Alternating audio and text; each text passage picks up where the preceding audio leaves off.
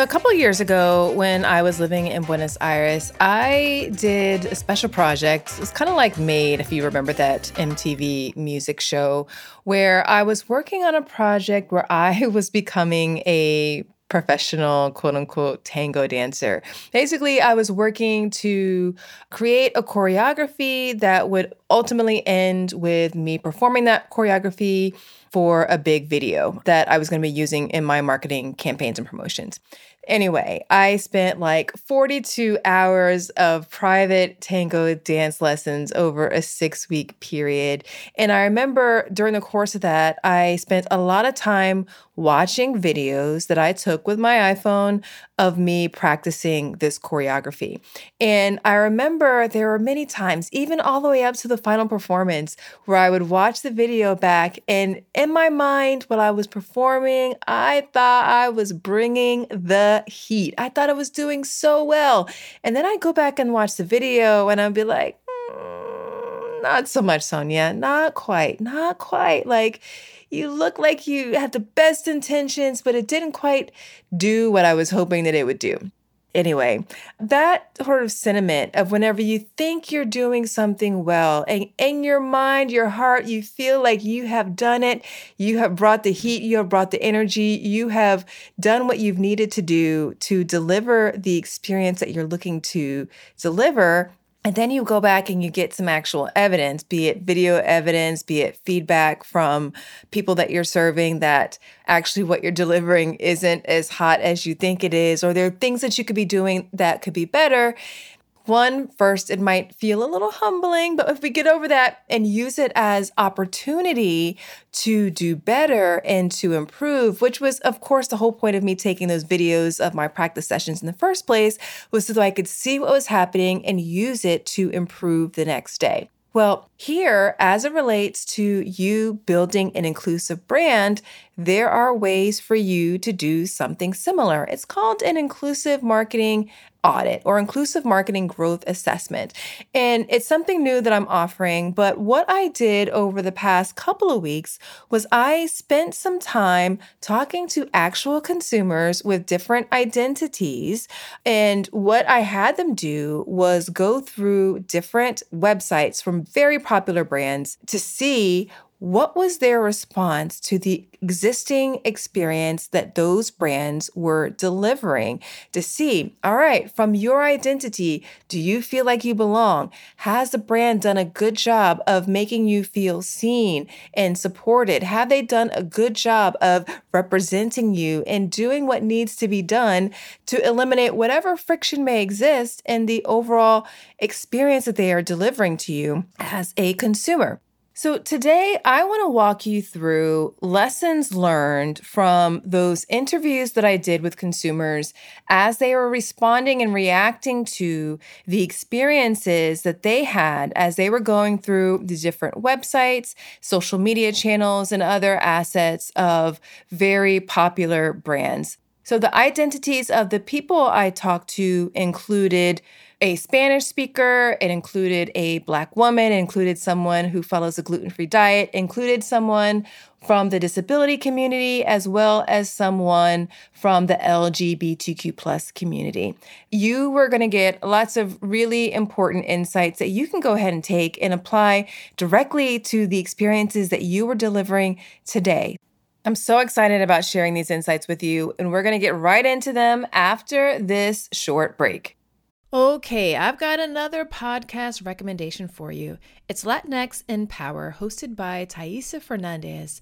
It's brought to you by the HubSpot Podcast Network, the audio destination for business professionals. This podcast features interviews with top level executives, entrepreneurs, and innovators from Latin America, aiming to demystify the tech industry by providing listeners with insider perspectives and insight from Latin American leaders who have succeeded in their fields. I like listening to this podcast because I like hearing from a broad diversity of voices and hearing from and learning from their experiences. One episode I'm super excited to dive into is the latest one Lead Generation Journey with Glenville Dixon Jr. Listen to Latinx in Power wherever you get your podcasts. All right, so we're going to dive into each of these important lessons that I picked up, but I want to let you know that in the show notes, I am going to be including a link to a landing page that has the actual videos of these interviews. Of course, the interviews have been edited into short clips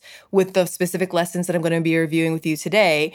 But if you actually want to see the consumer going through these websites, how they are clicking through, what it is that they're saying as they're going through it. The videos, none of them are longer than three minutes. Some of them are as short as 15 seconds. But if you want to actually see these consumers responding and what it actually looks like as they're going through doing these user testing on specific brand sites, go to the link that is included in the show notes and you can see them firsthand for yourself. I'm going to walk you through the summary of the lessons learned right right here, right now. But in case you want to see and learn and digest for yourself, have a look at these videos. All right, so the first person that I talked to was a Spanish speaker. And there were really three lessons that came out as we went and looked at and were auditing three different sites from the perspective of a Spanish speaker. So, the first thing that I need you to know as it relates to serving Spanish speakers, and this actually really applies no matter whether it's a Spanish speaker or someone who speaks another language that is different from the language that your brand operates in primarily, is that if people who are interested in the product, the service, or the experiences that you deliver, if they're interested in it, they could very much end up on your website and explore it as an option. And if you don't have an option for that person to translate your website, your content in the language that they prefer to operate in, there are other ways that they can get the information. But the question is, are you going to be okay with the way in which they get that information? And are you going to be happy with the experience that they're getting? Ultimately, I think the answer is going to be no. So, in this instance, as I was going through a number of websites, we often found that there were websites that were not translated for Spanish speakers. Interesting fun fact for the US the US has the second largest population of Spanish speakers in the world, only behind Mexico. By the year 2050, the US will overtake Mexico in terms of the largest number of Spanish speakers, and one in three people in the US will speak Spanish. Not sure what the stats look like in other countries, but they're just something to be aware of, particular whether or not it relates to Spanish speakers, but something to be aware of as it relates to what are the populations of people who speak other languages languages than the official language in your country. So, anyway, we were on this website, and the Spanish speaker, this consumer, was looking through and could not find an option to translate the website into Spanish. So, he did what he often does whenever he comes to websites that he finds that it isn't translated or isn't there a way to do it he was able to Google Translate. There's like a pop up or there's a in a drop down menu whenever you're right clicking or going through where Google will translate the website for you. But as we were going through, we noticed that with this website, Google only translated the page that the user was on. It's a limitation, of course, because the website wasn't designed that way. So every time the person went to a different page, they had to go through the process of translating the site. One is the Google Translate. Is it a great translation? Sometimes it's really well, sometimes it's not. I just know how much in time and resources brands invest in the copywriting, and a lot of that nuance is going to be lost in an AI translation like what Google is using. So that's just one thing. But the other thing is the experience overall is really diminished because there is a whole lot of friction that is happening every time the person has to go through and manually translate the website through having to go and select it page by page by page. If they really want the information, they'll do it, right? They will do it and they will go and get it. But you just have to think how long will someone do it before they just be like, to heck with this? They're frustrated and they'll go off to another website who has taken the time to translate it for them. So, just want to let you know that's one lesson that people will go through if they really want the information. There's a way for them to get it in another language if they want it, if it's not been provided for them. But the customer experience that they're going to go through as they're doing it is really going to be substandard and it's going to, it's, it's filled with a lot of friction that really isn't going to support them in converting or taking the next step forward with you. All right. The second lesson learned from going through this process of auditing different websites with a Spanish speaker was that whenever a brand does take the time and invest the resources to translate a website, placement matters. How a person even finds out on your website that they can translate it, that you have done this work, is quite important. We went to a number of websites where we found, well, basically, it just felt like the option to translate the website was nowhere to be found. But because we were doing this special project and I had done my research in advance, I ultimately told this consumer to scroll down to the footer because on this one website that we were on, I knew that the option to change the website from English into Spanish was located in the footer. And he went down and he pressed the link, and the whole website changed, and it was great. The information was there. As he scrolled through and, and clicked through different parts of the website, it was all done for him. And he appreciated the fact that the brand took the time to do it, but he never would have gotten there on his own. He wasn't going to spend all that time searching for where on the website this existed, he would have just assumed that it didn't exist. And as he was talking about his experience and the way this made him feel, he specifically said, Why? Why is it all the way in the footer? Like the brand isn't losing anything if they were going to put it up in the main navigation and put that option more front and center at the top so somebody who's entering the website can see it. He said that basically it felt like Spanish or the Spanish speaker wasn't important because they put that information all the way down in the footer. And he was just like, listen, all right, well, we're going to put this information available to you in English. And okay, yeah, yeah, yeah. As a last resort, if you really want to watch it in Spanish, look, look, look all the way down here. You can get it and you can get access to it. And I don't feel like that was the brand's intention at all, but that's the way that this consumer felt specifically whenever he finally found the information in the footer. But to be clear, most people, this person included, wasn't going to spend time looking there. So all that effort really would have been wasted by the brand, and they would have lost out on the opportunity to convert this consumer or move them along in the process. No bueno, no bueno at all. So if you're going to take the time to make the consumers that you're serving feel seen, be sure to make sure you think through how you are delivering the experience. Make it something that's easy for them to find rather than difficult to find. Don't bury it, don't make it difficult. Otherwise, we're going to assume that you just don't have it. And the last lesson learned, specifically from the point of view of the Spanish speaker, was that there was one website that we went to where it changed automatically from English to Spanish. So we think what happened was somehow the, the website was set up to read the browser settings or the preferences of this person in particular. So whenever he got to the website, from the home page, the website changed automatically. Everything was in Spanish. It was beautifully laid out. He didn't have to do any work. And from his point of view, that experience was a 10 because he didn't have to go and do anything. The tricky part of this is initially, whenever he typed the name of the company into the search bar, he clicked on a sponsored post rather than the basic homepage of the website.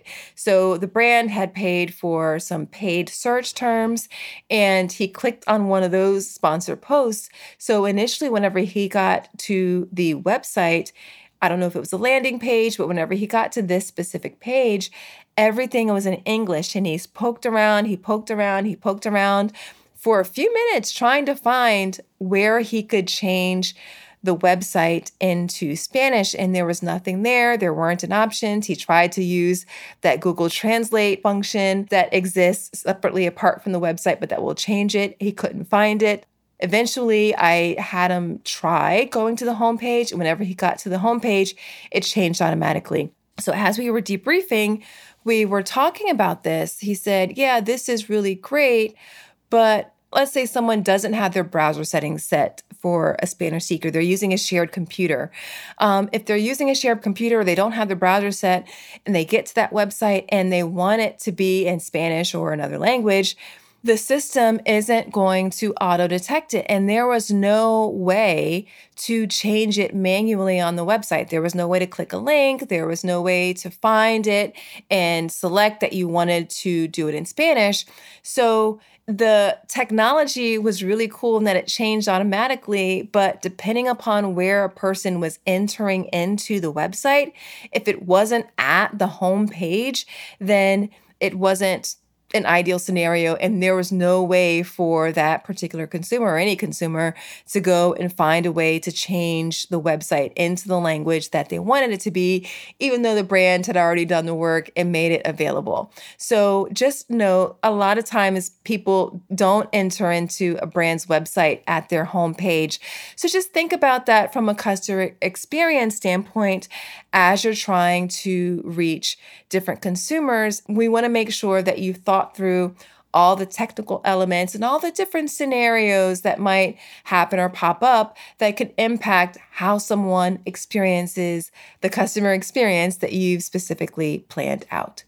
Okay, the second consumer that I talked to was someone who is a part of the disability community, and specifically, she has a hearing impairment. And we went through a couple of websites. We went and looked at some very popular podcasts, and we also checked out some social media accounts of different brands. All of these are very, very, very wildly successful, very popular websites, very popular brands. Okay, so the first one that we went through was podcasts. Although she is hearing impaired, she really does enjoy podcasts. There's lots of wonderful, great information that can be captured in podcasts. And even though she's not listening to them, there are ways that she can still consume the podcast. First off, is if the podcast publisher provides a transcript. But in a lot of instances, the podcaster has not provided a transcript. So, in that instance, she is not able to enjoy the content that this brand has put forth. So, that's first up, number one. As we were going through and we looked at uh, a couple of very popular podcasts, one, the the evaluation or the audit ended very quickly because whenever we were in iTunes and she was looking, there was no option for a transcript. It wasn't available. There was no mention of it. She couldn't even go to the website to check to see if they had it there um, because there was no mention of it. But also, she wasn't interested at that point because it wasn't there. For one of the other podcasts that we listened to, there wasn't a transcript, which she was disappointed in, but they did provide a YouTube video of the podcast. So then she clicked through and went and looked at the YouTube video. And that was great because a lot of instances there will be captions on the YouTube video. So it's not a transcript that she can read through, but she can sit and look at the video along with the captions that are included in the video if they are included. So in this instance, for this popular podcast, there were captions that were there However, we ran into a bit of a challenge because in the beginning of the podcast or the video version of the podcast, there was an introduction. But the introduction, where they were really just kind of doing, think of it like a trailer, a big promo sizzle reel to get people excited about the rest of the content for the show. But the challenge in this 30 seconds of big time sizzle and promotion was that their visuals associated with it were really all over the place. They were bold. They changed a lot. There was a lot of movement. And visually, it made it interesting. But if you're trying to focus on reading the captions, it really was hard to read. It was distracting. So then she tried turning the captions off. But then, what was being shown on the screen, she just knew that she was missing out on some information because everything wasn't captured. So, whenever we fast forwarded a little bit, the actual interview was fully captioned. She said the captions were impeccable, it was great timing, and she could have listened to this all the way through because the brand team really took great care in setting up and incorporating the captions. But the first 30 seconds of the video, where they had that introduction, where it was just super busy and overwhelming. At that point, she never would have gotten to the interview because it would have been too much for her. The experience was delivering too much friction for her in that first 30 seconds, making it very hard for her to focus on the captions. So she would have clicked off before she even actually got to the interview. So, thinking about the experience, of course, you hear me say this all the time, is essential because the time and the care that you take to make the experiences that you're delivering to people from underrepresented and underserved communities is valued and appreciated. But if they can't find it, or if the experience that you deliver to them right off of the bat is off putting or creating too much friction, they can't get to the part where you've created um, something that was designed specifically for them. Okay, whenever we went and we looked at a few websites with this woman who was part of the disability community, we went through and we clicked through. And for her, a lot of the websites that we looked at were great, but we came across one. Um, it was for a shoe company, a very popular shoe brand.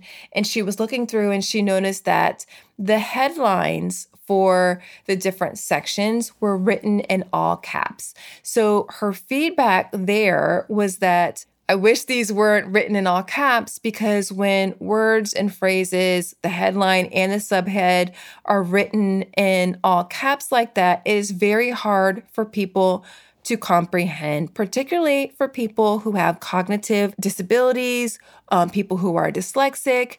It's just very hard to make a distinction between the different words, the phrases. And so that is causing friction for them. So, just something to keep in mind from an accessibility standpoint avoid using all caps in the words and phrases that you're using, especially in headlines and subheads on your website. All right. And the third lesson learned from talking with this woman from the disability community was whenever we went to social media and we audited some Instagram accounts specifically, what she was looking for, and this is what she looks for normally as she's going through and looking at content on social media, on Instagram specifically, is if she's looking at reels she wants to look for captions on the reels. And for the brands that we looked at, wonderful, they did include captions on the reels. And she went through and she checked because sometimes brands will do a great job of including captions, but they'll make the minor mistake of putting captions too low on the placement on the reel. So if you're looking at it on your phone, which a lot of people are doing, the captions are cut off or they're not showing just upon depending upon where in the app that they are looking at it from. So, just a quick reminder for you make sure that you are, from an accessibility standpoint, include captions of the audio that you're using on your videos, not just your reels, on your videos overall. This includes on your stories that you are publishing as well. For Instagram, they make it easy for you. They do have auto captioning, but just double check to make sure that those auto captions are correct. She did mention that if she gets to somebody's stories and it's not captioned, she's to click away very quickly. She's not to bother trying to figure out what's happening or what's going on. Okay, moving right along, I talked to another woman who is gluten free. So we went through and explored restaurants, the websites of restaurants. And one of the things that she told me is that in most instances, when she's going to go to a new restaurant, she has to Google the restaurant in advance so she knows whether or not she can eat at the restaurant Or let's say she's going out with a group of friends and she's the only gluten free person. She's going to Google the restaurant specifically because she said she told me she needs to know if she needs to pre eat or not. She doesn't want to get to a situation where she's at the restaurant and there are little to no options for her. And so she's hungry and risks a hangry situation. So, what she'll do is she'll check the website out in advance to find out if it's a place that she can comfortably eat something and be satisfied, um, which will signal to her whether or not she needs to pre eat or not. We don't want people to have to pre eat before going to a restaurant. That's not good at all. All right. So, a couple of things that we noticed as um, we were going through the process. There was one brand who had the information about what foods and items were gluten free, along with other diets, which she was really impressed with how well this brand accommodated for and was acknowledging different diets specifically that people were following. They had gluten free, they had paleo, they had vegan, they had vegetarian, they had whole 30, um, they had keto, they had all those things marked. But the way they showed them on the menu was like, this scrolling table that I believe she referred to as a periodic table, or maybe I refer to as a periodic table, but it's generally pretty cumbersome. This one in particular website, and you can see the video and that link that I mentioned it only scrolled up and down. So she did acknowledge that that was better, scrolling up and down versus having to scroll both up and down and right to left because you can lose the information. It just gets hard and there's a lot of friction associated with it. And friction leads to lost conversions. Friction leads to, you know, somebody not moving forward and buying whatever it is that you're offering. It's not good. So that was one thing is if possible, don't present the information about dietary restrictions in a periodic table or that table format because it is quite cumbersome for someone and it's just not an ideal presentation. It causes a lot of friction. The second lesson learned was as she went to one website, she she made the comment that oftentimes whenever she is going through and she goes to a website to look for their menu or to find out what options are gluten free, it's very difficult to find the information on the website. Yes, restaurants often do. They do put their menu, but the menu isn't always labeled um, what works for people with dietary restrictions. So, what does she have to do? She often goes back to Google, that's her browser of choice, and she will type in the name of the restaurant, gluten free. And often, what will pop up is a PDF on the restaurant, or it will be sites like Find Me Gluten Free or other websites who've talked about this particular restaurant. That's not good. It should be the restaurant first. But a PDF might pop up with their gluten free menu, their statement on things that are gluten free or gluten sensitive, and their approach. Um, so she was specifically going to a website in a few days from whenever I was talking to her. So we went and we looked at um, their website, and sure enough, we, we got there, we couldn't find anything directly on the website, even though we got to the menu where it labeled anything gluten free. So she went back out to Google, typed in the name of the restaurant and gluten free, and up popped a PDF. So that was helpful. There were some options that were available to her, although there was no dessert options available, which was a bummer for her. She was quite disappointed because she did mention that, you know, a lot of times restaurants will have some options that are gluten free. Those options will be very limited, and those options almost never include dessert, which is quite tragic for her. All right, so the third lesson from this gluten free customer that again, and this is similar to a lesson from the Spanish speaker, is whenever you have taken the time to serve people from underrepresented and underserved communities, make it known put it front and center. Don't make it hard for them to find it or to see it. Uh, so, the website that we went to actually you know, it represented what we've seen as a gold standard for specifically gluten free people, but this could be served for anybody with dietary restrictions. She went to the website and in the main menu where she found the drop down menu for the actual menu of the restaurant. and right there, front and center, it had gluten free in the drop down menu with regards to the restaurant menu. And she went through, a PDF popped up. For her, she was overjoyed because the PDF was eight pages long.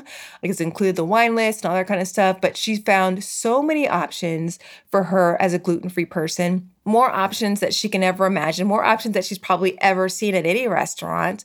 And those options included dessert, not just one dessert. I believe we counted, there were like six dessert options available for her as a gluten free person. She was overjoyed and very excited. And she didn't have to go through her standard, you know, type in the name of the restaurant and type in gluten free to find it uh, because it was right there in the main menu everything marked, everything clear, and so many options. So the key is don't make Finding a service solution that helps you better connect with customers and keep them happy can feel impossible. Like trying to remember the name of that guy you just met at a networking event. Was it Ron? Or could it be Don? Or John? Or Sean? Yeah, that kind of impossible. HubSpot's all new Service Hub can help. Well, with the service solution part at least. It brings service and success together on one powerful platform for the first time ever. With an AI powered help desk and an AI chatbot that handles frontline tickets fast. Plus, it comes with a customer success workspace that helps reps anticipate customer needs and a full 360 view of every customer so your go to market team can keep a pulse on accounts before trying to upsell or cross sell. Also, you can scale support and drive retention and revenue. And you know what that means better service and happier customers at every stage of the journey.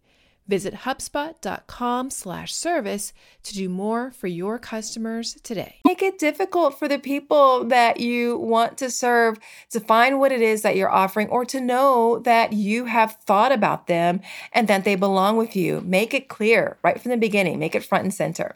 After this short break, you're going to hear lessons learned from two other consumers that I chatted with with two different identities. Okay, so I also did some brand audits with a gentleman who is from the LGBTQ plus community.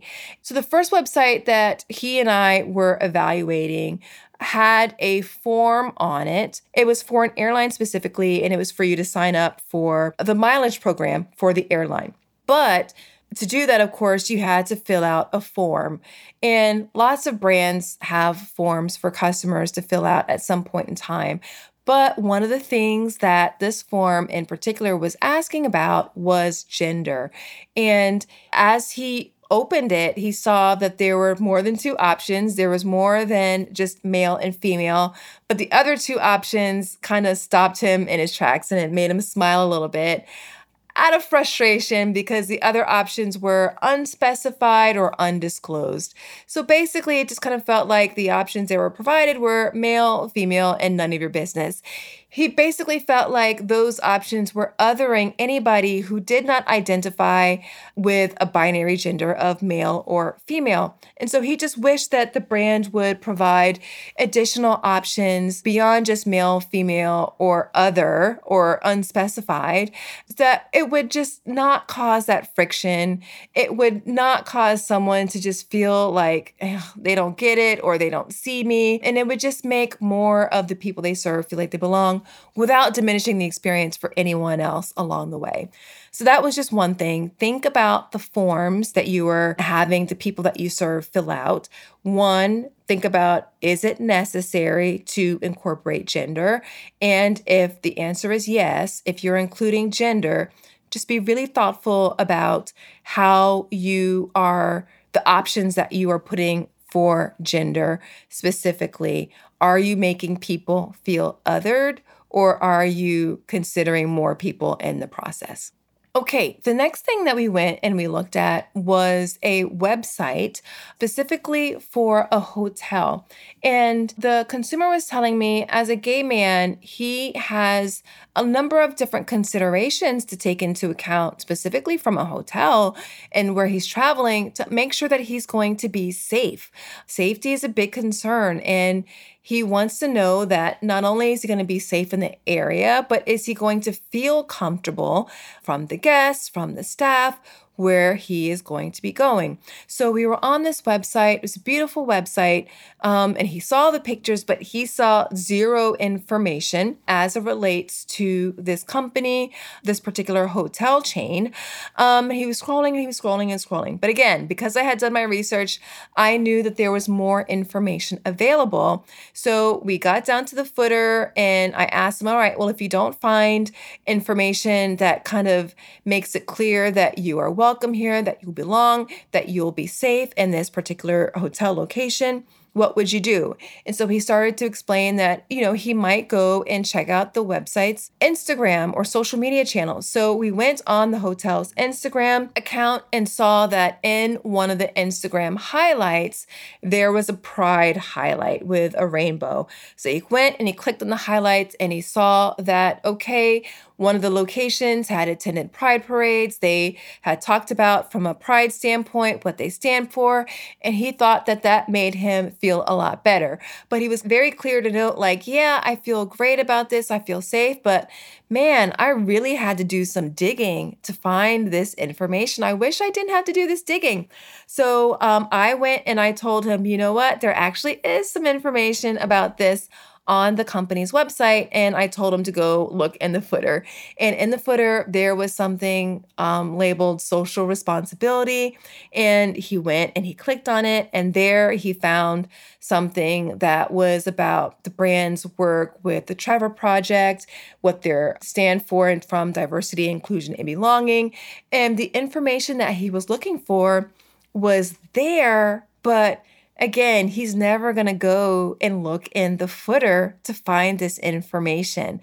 It was hidden and it was buried. So then it caused him to just kind of really question this hotel chain's intentions. Why are you hiding this information? Why is it so hard to find? Am I really welcome here or are you putting it, bearing it because you want to prevent other people who may not be comfortable with him and his identity from being upset by saying that? Food for thought. If you're going to take the time to serve people from specific communities and identities, don't hide it, put it front and center. Which brings us to another example of a website that we went to where it was for an ice cream brand. And the minute he got onto this website, right there in the main menu, there was a section highlighted that said activism. So he knew, oh, this brand actually stands for something. So he was super curious. He also talked about the hero image were hands of different people, you know, dipping into a bowl of ice cream. But one of those hands was black. This um, gentleman is a black male. So he was very excited about that. That sent a clear signal to them okay, we see you. Um, so whenever he clicked on the activism section, he saw the different things that that brand stood for immediately. It was so easy to find, and he was excited about it. It made him feel comfortable. It made him feel like the brand really took the time to see him and they weren't hiding it. It was front and center. And he just wished that more brands would do that. And the last person that I talked to with this round of brand audits that I was doing was a Black woman. And as we were looking at different social media accounts and websites, she was looking at it through that lens and telling me basically how she would be evaluating those different brands on whether or not she would buy from them based upon what it is that she saw. So the first one that we went to was an Instagram account for a wedding photography photographer.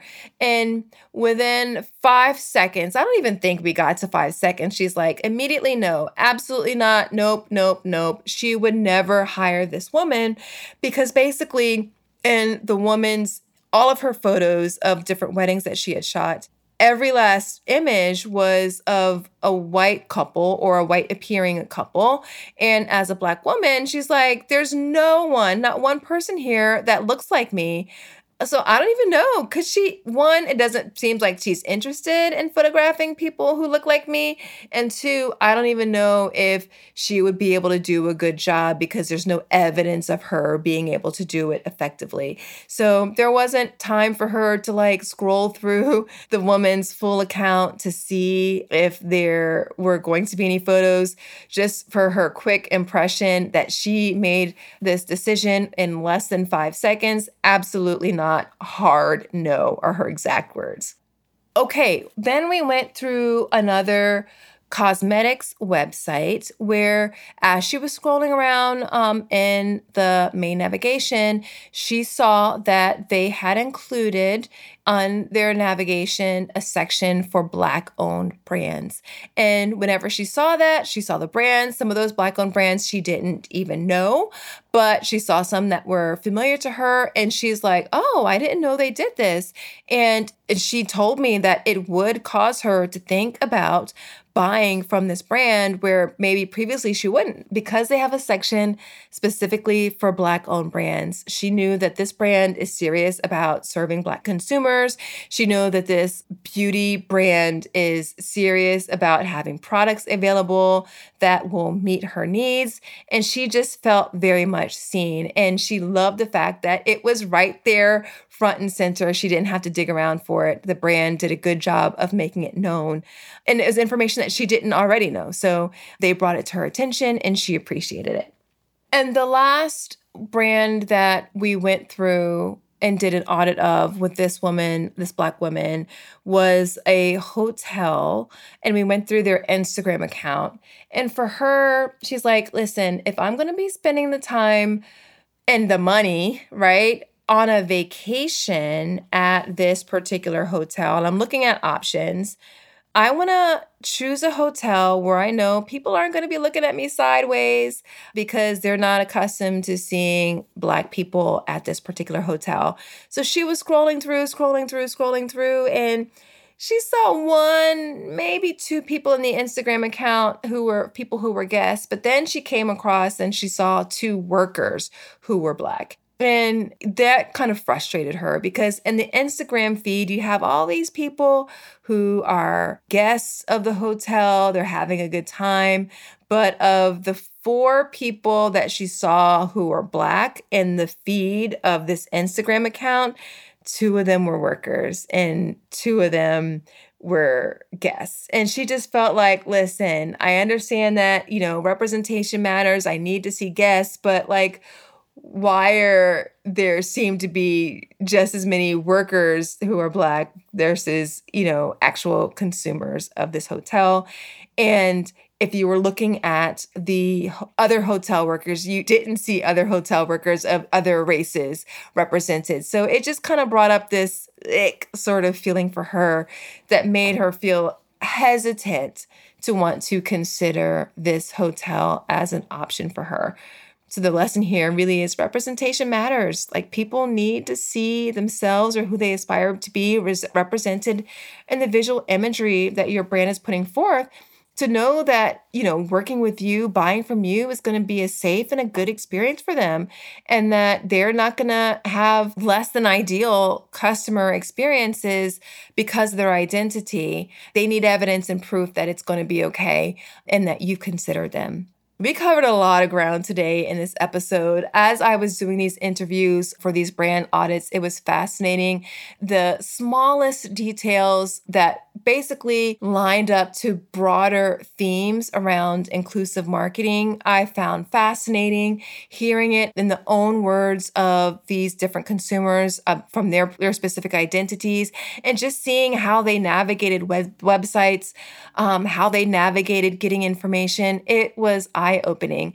And in case you are interested in getting an inclusive marketing growth audit, and having this assessment done for your brand, whether you are having just my eyes on what you're doing to get my feedback, along with some action steps and recommendations for changes that you can make right now and start improving your conversions, or whether you want to go more in depth and get actual consumer feedback from people who match the identities and the profile of people who have the problem that your brand solves, people who are from communities that you want to serve, we can do that too. Shoot me a quick email, sonia at soniaethompson.com, and we can talk about how to do this for your brand. I'll also drop my email into the show notes so you can access it easily. So, yeah, let's talk about it. If you like the show, do share it with a friend, colleague, or others in your network. Maybe they'll find it just as fascinating as I will, and they'll find small little things that they can be doing based upon feedback from these consumers that will help them improve their conversions overall, and make more of the people they're serving feel seen. You can find more tips, news, insights, and other practical advice on how to build an inclusive brand that makes more of the people you serve feel like they belong with you by joining the Inclusion and Marketing newsletter. Each week, I send you helpful resources, tips, and insights to help you do just that. So if you are not already signed up, I will drop a link to it in the show notes so you can go ahead and get signed up easily. Oh, one other quick thing to remember if you are interested in seeing the actual videos, they're short videos, none of them are longer than three minutes, some of them are one minute. One of them, I believe, is 15 seconds. If you want to see any of the videos where the actual consumers that I've chatted with are going through and see the brands and see how they're going through um, and giving their feedback and reacting to these sites, go to the link that's in the show notes and you can see those videos. Until next time, remember, everyone deserves to have a place where they belong. Let's use our individual and collective power to ensure more people feel like they do. Thanks so much for listening. Talk to you soon.